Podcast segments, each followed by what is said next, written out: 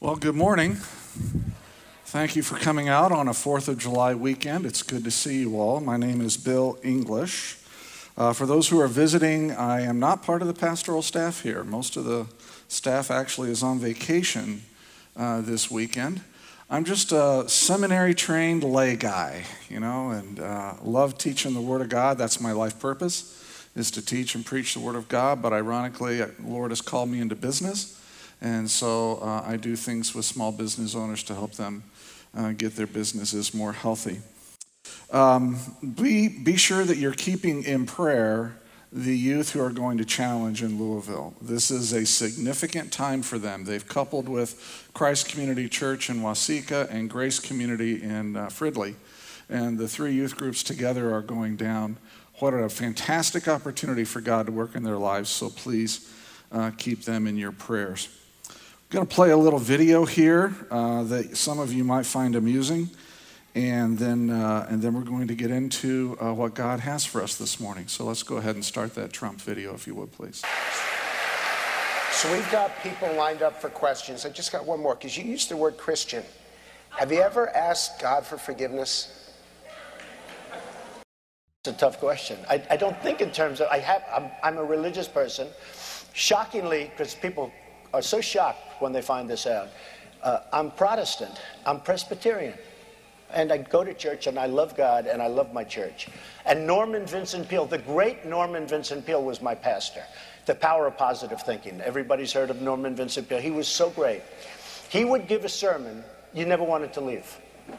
Sometimes we have sermons, and every once in a while we think about leaving a little early, right? Even though we're Christian.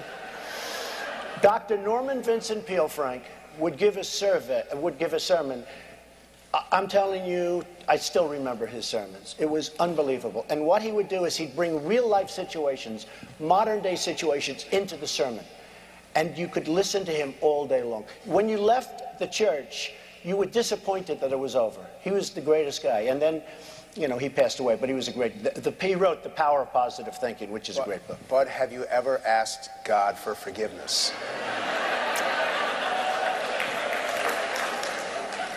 I'm not sure I have. I just go and try and do a better job from there. I don't think so. I think I, if I if I do something wrong, I think I just try and make it right. I don't bring God into that picture. I don't. Now, when I take, you know, when we go in church and and when I drink my little wine, which is about the only wine I drink, and have my little cracker, I guess that's a form of asking for forgiveness. And I do that as often as possible because I feel cleansed, okay? But, uh, you know, to me, that's important. I do that. But in terms of officially, I, should, I see, I could say absolutely, and everybody, I don't think in terms of that. I, I think in terms of let's go on and let's make it right. Did you catch the phrase, when I do something wrong, I don't bring God into it? Did you catch that phrase? Um, thank you.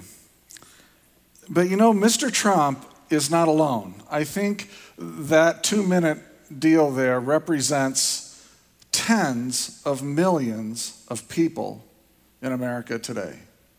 When I do something wrong, I don't bring God into it. Right? Simon Laham published a book in 2012 called The Science of Sin, in which he argues that the seven deadly sins are actually good for you. Listen to what he wrote in his introduction. Are you a sinner? The simple fact is that we all sin, and we do it all the time. But fear not, the seven deadly sins aren't as bad for you as you might think. Can you think of a single day in your life during which you didn't at least indulge in a few of these vices? Pride, greed, sloth, gluttony, lust, envy, anger? I bet you can't. The simple fact is that we all sin and we do it all the time.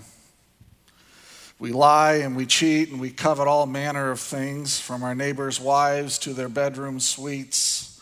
But fear not, the seven deadly sins are not as bad for you as you might think.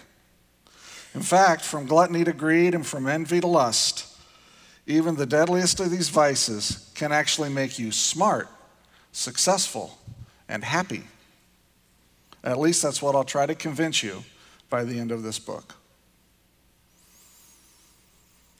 What Laham is really saying is that far from sin being harmful to us and detrimental to us, what he's really saying is that it's helpful to us and that sin has a set of benefits that we should accept and desire and engage in.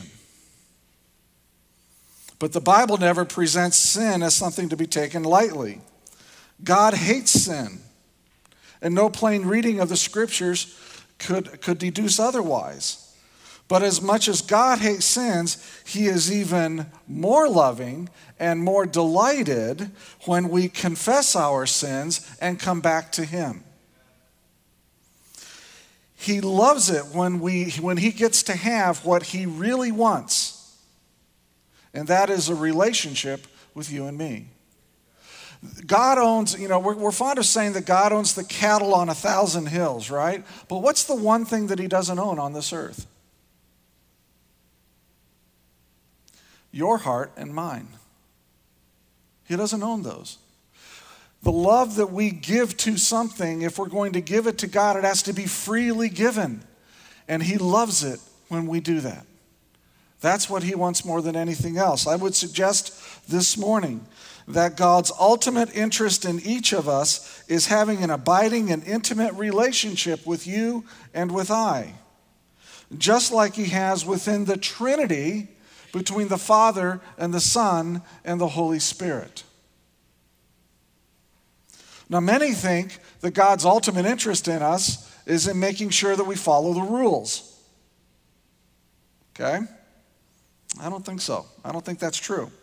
What God really wants is our love and our singular affection, something that can only be given to Him. Love can never be demanded. His holiness and His love, which are two parts of His character, those things create a tension for us that must be held in proportion to each other. If we emphasize His holiness too much and, and the commands to follow too much, we're going to end up with a legalistic and rather harsh Christianity. And that was the type of Christianity that I grew up with in Indiana. But if we emphasize His love too much, we'll get kind of this watered down, spineless religion that never talks about sin and repentance and ends up approving of nearly any action, no matter how sinful it might be. And we see that happening in scores of churches around the nation today. God has revealed himself through his laws, and he has revealed himself through his actions. I think his essence is revealed both in his demands that we follow his moral laws and also in the numerous tender stories in the scriptures. The, like, like, uh, just remember that God walked with Adam and Eve in the evening in the garden and talked with them. Remember how tender that is? Do you remember the story about the woman caught in adultery who is not condemned? Do you remember the story about the prodigal son as he is returning? The father runs off the veranda and runs to his son. And of course, the father being the picture of God. That's what God does when we come to him. And finally, sending his only son to die for us so that we could have eternal life with him.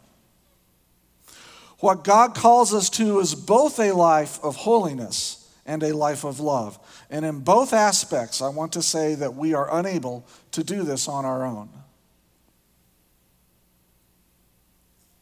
We need to be transformed through the regenerating power of the Holy Spirit. And yet, we need to make positive choices that will allow that regeneration to actually happen. It starts with us making a choice, and it ends with us having a transformed life. So, this morning, if you're a Christian and you have drifted from the Lord, or if you're a person who has never accepted Jesus Christ as your Savior and Lord, this morning I'm going to invite you to pay close attention because you're here for a reason. You didn't just come by chance. God brought you here this morning to give you an opportunity to hear about his heart and to repent of your sin and to turn back to him today. Then this morning, we're going to use King David in the Old Testament as our example. We'll first go over how he sinned, and then we're going to go over the four things that David talks about how he comes back to the Lord in Psalm 51.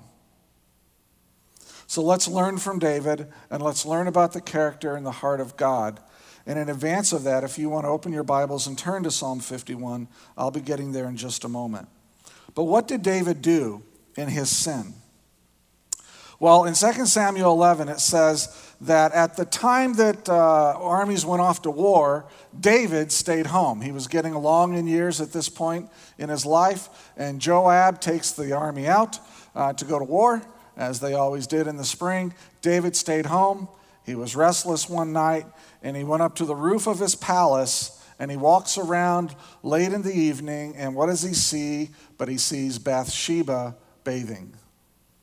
Okay? Now, he uh, desires her. He likes what he sees. He desires her.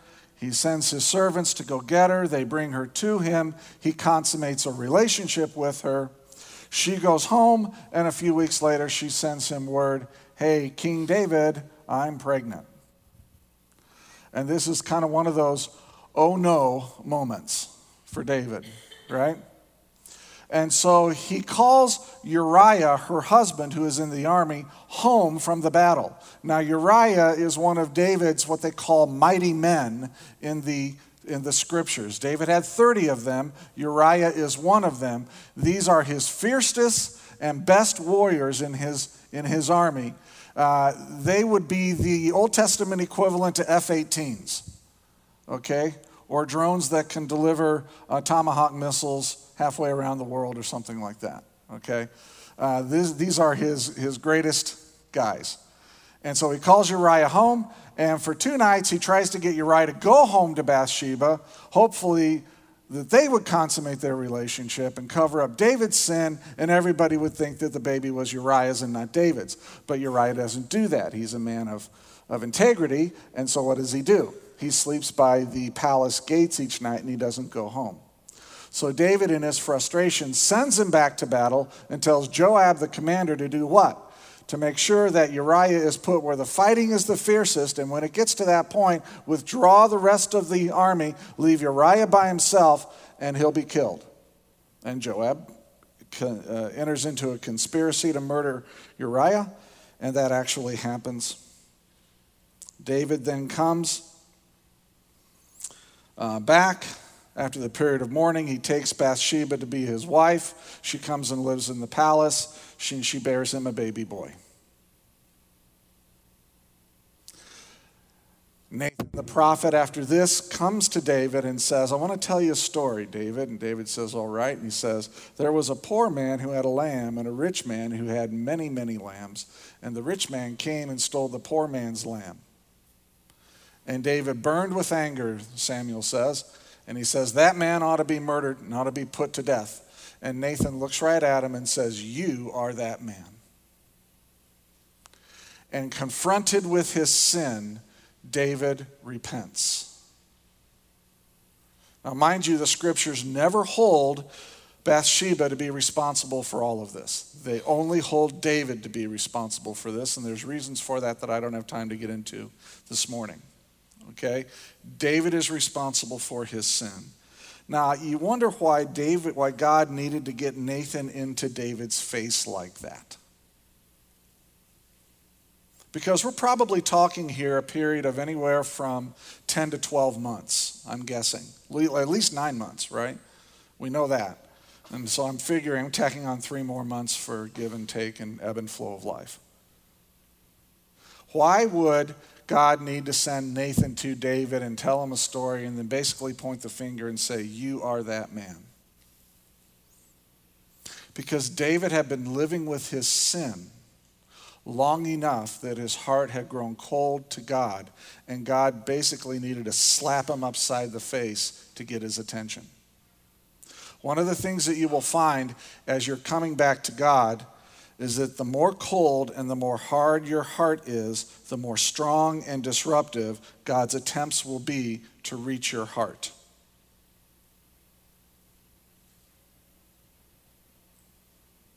Did you get that? The more cold and hard your heart is, the more strong and disruptive God's attempts will be to reach your heart.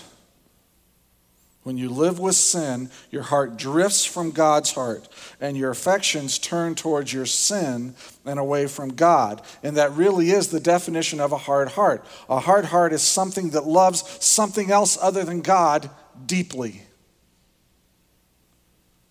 I love myself. I love my opinions. I love my money. I love all the women I have or all the men I have. I love my things, my house my prestige, my power, my position. You think I'm going to give all this up for God? That's a hard heart. A hard heart loves something much more than God, and so deeply sometimes that that heart will never let go of it. Happily, David's heart is such that he chooses to come back to God and he writes Psalm 51 to record his confessions to God. So, what were the four things that, God, that David does in Psalm 51? Number one, he confesses his sin and asks to be cleansed. Number two, he admits that his sin is against God. Number three, he asks God to restore a relationship with him. And number four, he asks God to use him to help others come back to God. Okay? So let's uh, take a look at each one of these. First of all, in Psalm 51 1, let's start at verse 1. I will not be able to go through the whole psalm. I'm going to pick out certain verses and phrases and elaborate on those this morning. Have mercy on me, O God, according to your unfailing love, according to your great compassion, blot out my transgressions, wash away all my iniquities, and cleanse me from my sin. Let's stop there. He starts out by asking mercy, asking for mercy. Why? because all of us need God's mercy to withhold his judgment. Now, the word mercy there means, the Hebrew word means to show favor, to be inclined towards, or to show gracious kindness. When we sin, we get out of favor with God, we lose his favor. But David isn't just asking for some abstract idea, oh God, please give me mercy. He's asking for mercy in relationship to a particular quantity. Look at what he says here. Have mercy on me, O God, according to what? According to your unfailing love and according to your great compassion. God, that's how much mercy I need because that's how great and deep my sin has been. That I need that much mercy that is commensurate with your unfailing love and your great compassion. This wasn't just a little white sin. He committed adultery, he got Uriah drunk, and then he had him murdered, and he made sure Joab was uh, a, a player in that conspiracy to commit murder. This isn't some white lie. This is, this is serious stuff. And he realizes it, and so he starts by realizing that if it wasn't for God's mercy, he would have to pay the legal penalty, and that would mean his own death and permanent separation from God. And so he asks for that mercy in relationship to the unfailing love and great compassion. Literally, please show me gracious favor in proportion to your unfailing love and great compassion. That's what he's asking for. And then he goes on and asks to be cleansed. Look at the three verbs here blot out, wash away, cleanse. Those are all in, uh, in verse 2 the end of verse 1 and end of verse 2. Blot out, wash away, and cleanse. Blot out my transgressions, wash away my iniquities, cleanse me from my sin. Now, the two Hebrew words there, blot out and wash away, are actually synonyms. The blot out means to literally annihilate. Okay? Annihilate my, my, uh, my sin. And the wash away literally means to trample under your feet. Have you ever had something, I don't mean to be a little rude with this, but like you've seen a bug on the ground and you kind of step on it and you just keep going like this until there's nothing left. Uh, okay, you guys never did that. I grew up in Indiana. It's a different culture. We have different ways of dealing with things down there. Blot out, wash away David is asking twice to be cleansed in such a way that his sin is literally erased. Now, note that he's asking God to do this within him. And why would he ask that? He asks that because he knows he cannot do that within himself. Can you blot out your own transgressions? Can you wash away your own sin? I can't. I can wish it away. I can distract myself so that I don't think about it very much. Right? I can maybe repress it, but I can't wash it. I can't blot it out. That's something that I cannot do. There's a website, I just for fun, as I was preparing the sermon, I went to wikihow.com and I was looking up, I wonder what people have to say about changing yourself. And I found that they have an article out there called How to Change Yourself Completely in 13 Easy Steps. At psychcentral.com, John Grohol, who's a doctor in, psycholo- in psychology, wrote that you can only change yourself. And at the end of his article, he says, Save yourself some frustration today and try to stop trying to change other people, which is actually, actually pretty good advice. But then the rest of it, okay. Focus instead on changing your own faults, and you may find yourself living a happier and more peaceful life. Problem is, we can't change our own faults. We can't do that. We need somebody to do that inside of us. Time after time, person after person will attest that no matter how hard we try, we really are unable to change the basic parts of our personality or our thought patterns. I don't care if you're into Aaron Beck's self talk or any of the others. Uh, you know, I'm a psychologist too, so I get some of this stuff. I always found psychology was really good at diagnosing and really not good at treatment, apart from Jesus Christ. And I did nine years of family therapy before I got into technology. So it's not like I, I don't have experience in this area. See, the problem is that changing ourselves doesn't line up with our experience. This is why Romans 12 tells us to be transformed, to be transformed by the renewing of our minds. We have to be transformed, and only the Holy Spirit can do that within us. Then he goes on to say this cleanse me from my sin. Now, that word cleanse in the Hebrew means to be purified, to be ceremonially clean. What he's really saying here is God, make me ceremonially clean. Please engage in a ceremony where you declare me to be righteous. Even in the Old Testament, we had the doctrine of justification where God comes along and says, okay, because you are covered in the blood of Jesus Christ, I can legally declare you to be righteous. You don't have to have Romans in the New Testament to arrive at a doctrine of justification. Listen to Wayne Grudem.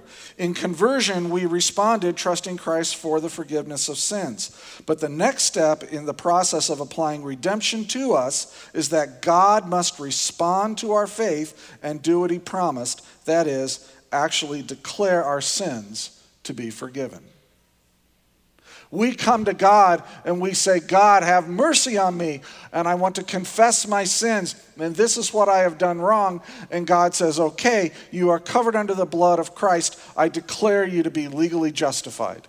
You are no longer liable for the punishment that those sins would have incurred. There's, by the way, catch this. There's no other religion on the face of this earth that does this.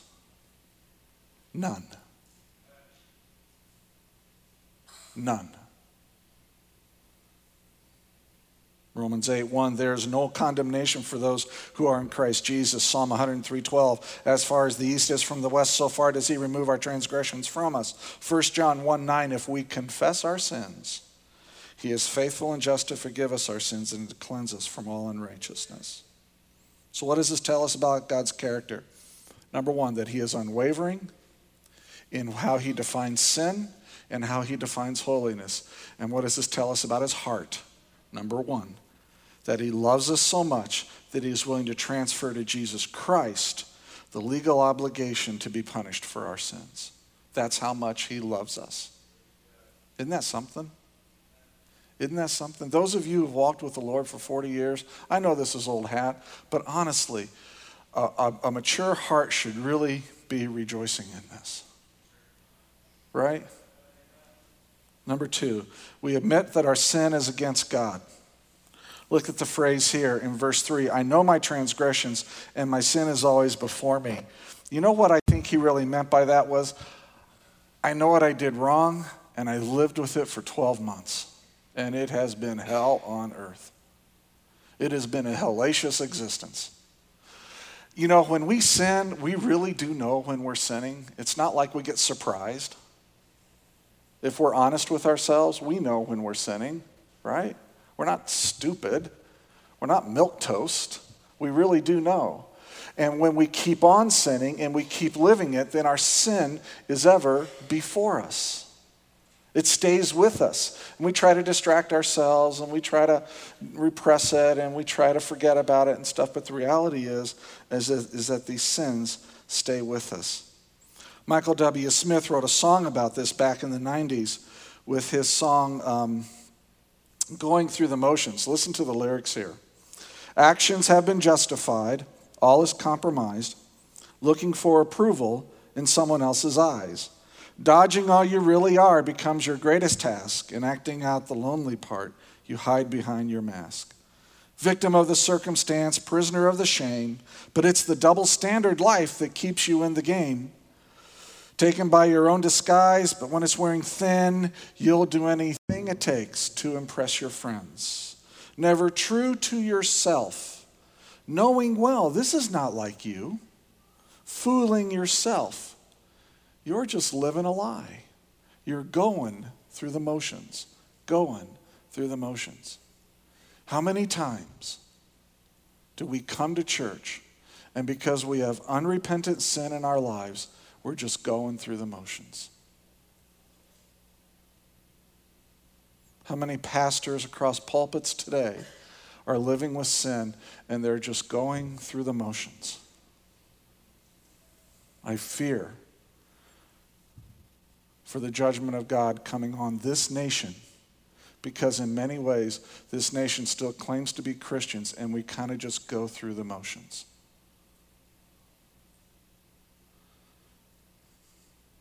Against you only have I sinned. Let's go down a little bit farther. Verse 4 Against you only have I sinned and done what is evil in your sight in today's world, most people really don't care what God thinks about morality or his moral laws, but David is very clear. His sin and ours is first and always against God. We live in a culture where we have the non apology apology, right? Oh, I'm sorry if you might have been offended by what I said. Oh, I made, it was an error in judgment. I'm sorry that I made uh, um, an error in judgment. But very seldom will you find a public figure actually saying, I was wrong and I'm sorry and I won't do that again. It just doesn't happen very often. Against you only have I sinned. Our sin is always against God first. And so, what do we learn about the character of God? That all sin is first a violation of his character. I have an example there, but I don't have time to go into it. And what do we learn about his heart? and I love this about God, that He keeps pestering us about our sin until we finally confess and repent, or until He finally gives up. And then in Romans 2 terminology, He turns us over to our sin. He gives us over to our sin. And in Romans 2, it says, hoping that the kindness of God will eventually lead us back to repentance. He will stay after you and after you and after you about your sin until you finally repent or until he finally decides that the, really the only way to get through to this person is just to give them over to their sin. And maybe the total destruction of that sin will bring them back to me. Some of you are in this boat this morning. God is close to giving you over. Number three, Ask God to restore your relationship with Him. We confess our sins, we admit our sin is against God, and then number three, we ask God to restore a right relationship with us. Create in me, verse 10, look at this. Create in me a pure heart and renew a steadfast spirit within me. Now, that word pure in the Hebrew literally means unmixed. Create in me an unmixed heart, God. You see, our heart, a pure heart, has a singular focus, a singular affection for Jesus Christ. Remember what a hard heart is. What's a hard heart? A hard heart is a heart that loves something deeply other than God. A pure heart is a heart that has a singular affection for God. It is pure, it's not mixed. This is why in Matthew 5 it says you cannot serve both God and money. You can't love God and money. You can't have a mixed heart. See? It's a pure heart. Create in me a pure heart. This is a great thing to pray every day. God, create in me a pure heart an unmixed heart that has a singular focus of affection for you. And then he says, Do not cast me from your presence. Verse 11. Now, that word cast is like, uh, you know, you're walking along and you just take a little something and you cavalierly toss it away. That's what the word cast means. I cavalierly throw this away. Do not cavalierly throw me away from your presence, God. Please don't do that. Please don't do that, God. I think the more you learn to enjoy and bask in the presence of the Lord, you'll, the more you'll understand David's plea to remain in his presence. I think David is finally coming to the realization that he's been fooling himself a little bit and that the presence that he enjoyed with God pre Bathsheba, that's what he wants back. And he hasn't had it for the last 10 to 12 months. And he wants that back. And some of you this morning, you used to walk with the Lord so closely and so intimately. And you've just kind of drifted. And you, you don't have the intimacy anymore. You don't have the closeness with God. You don't have the sweetness of His presence in your life. And you want it back. And God says, Come back to me, and I'll, I'll forgive your sin if you'll come back to me. And then he says in verse 12, Restore to me the joy of your salvation. Notice that David doesn't believe that he has lost his salvation, but he wants the joy restored the joy of the presence of God.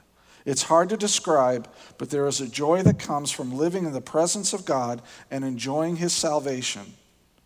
We do that in part on this earth, we'll do it fully in heaven.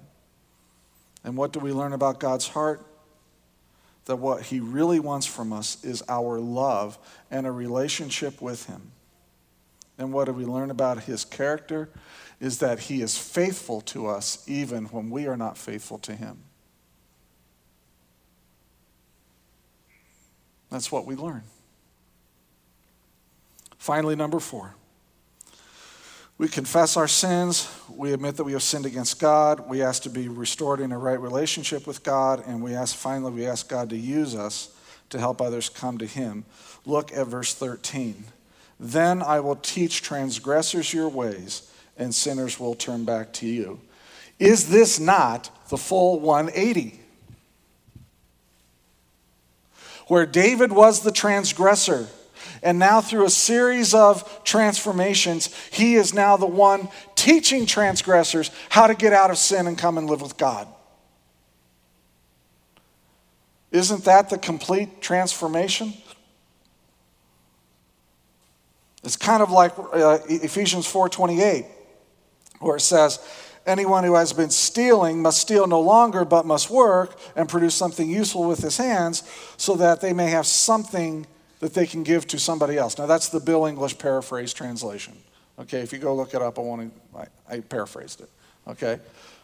But let the one who's been stealing stop stealing and then let them learn to work so that they can give to other people. Think about a thief who's now a giver. Now, that's a transformation that only Jesus Christ can do. Think about a transgressor who is now leading others out of sin and helping them come out of sin. That's something that only Jesus Christ can do.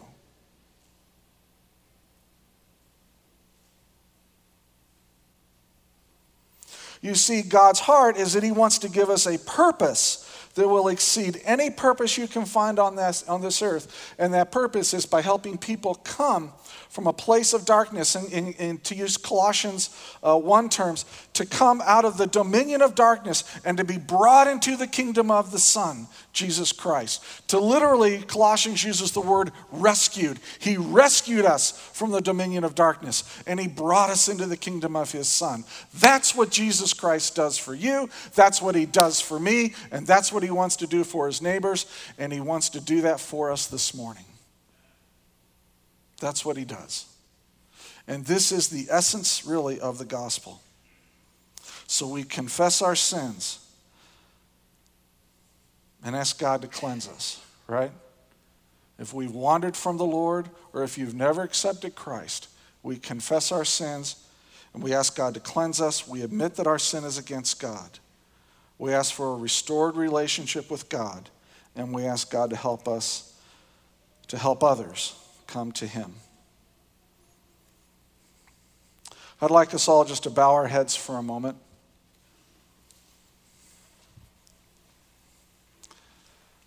This is kind of a sacred moment.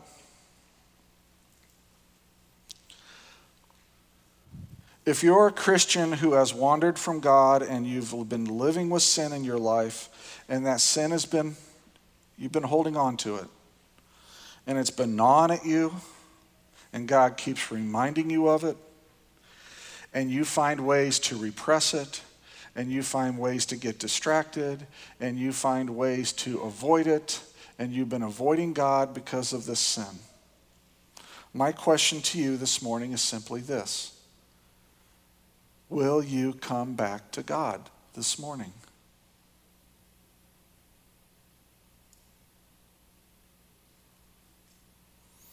With every head bowed, if you've been living away from God and you want to come back to Him, I'm not going to embarrass you, but I am going to ask you just to slip up your hand and then put it back down as an indication that you want to come back to God. Yes, yes. Thank you. Yes, I see your hand. Thank you. Thank you. Hands all over this auditorium. Thank you. Thank you. But there's another group who needs a question too. If you have never accepted Jesus Christ as your Savior and Lord, will you accept Him this morning? Will you ask Him to come into your life? And will you voluntarily transfer your allegiance from yourself to Jesus and make him the Lord of your life? And Christians are praying right now, praying mightily. If God is prompting you and you've never accepted him as your Savior and Lord, today is your opportunity to move into the kingdom simply by confessing your sins and asking Christ to come into your life. Don't let this moment pass. Don't do it. Respond to what God is saying. After the service, there will be people up here with whom you can pray, and they will lead you to pray to accept Christ as your Savior. But if you would like to do that this morning, I'm just going to ask for you to slip your hand up and then just pull it back down ever so quietly. Thank you. I see your hand. Anyone else? Anyone else who would like to accept Jesus Christ as your Savior and Lord for the first time today?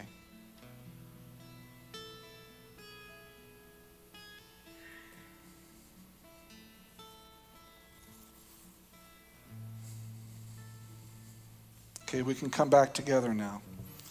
As I said, after the service, there will be people who can pray with you, either to rededicate your life or to accept Jesus as your Savior and Lord. Elders, I'm just going to ask that you stick around. Former pastors, if you would like to stick around and help, I would appreciate it. There were many hands that went up here this morning. If you raised your hand after the service, I'm going to invite you to come. I don't want to embarrass you, but I do want you to deal with this before you go. Before you go. Don't push this off. You'll end up watching golf and sleeping this afternoon, and you'll never get around to it. Let's deal with it this morning. Don't let this moment pass without doing what God is prompting you to do this morning.